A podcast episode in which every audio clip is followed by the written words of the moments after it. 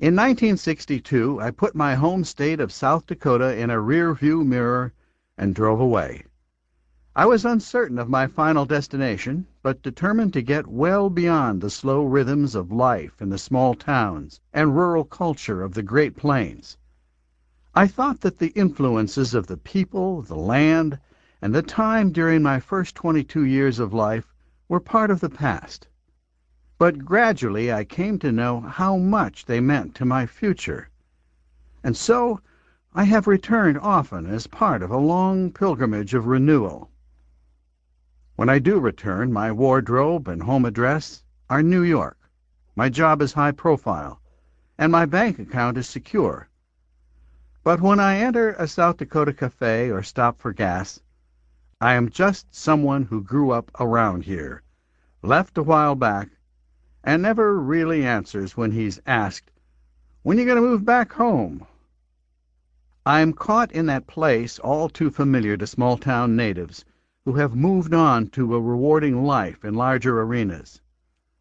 I don't want to move back, but in a way, I never want to leave.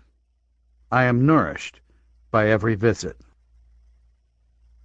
On those trips back to the Great Plains, I always try to imagine the land before it was touched by rails and plows, fences and roads.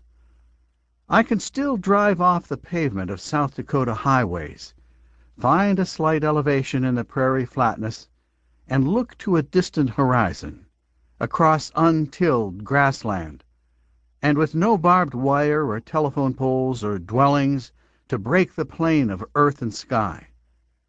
It is at once majestic and intimidating.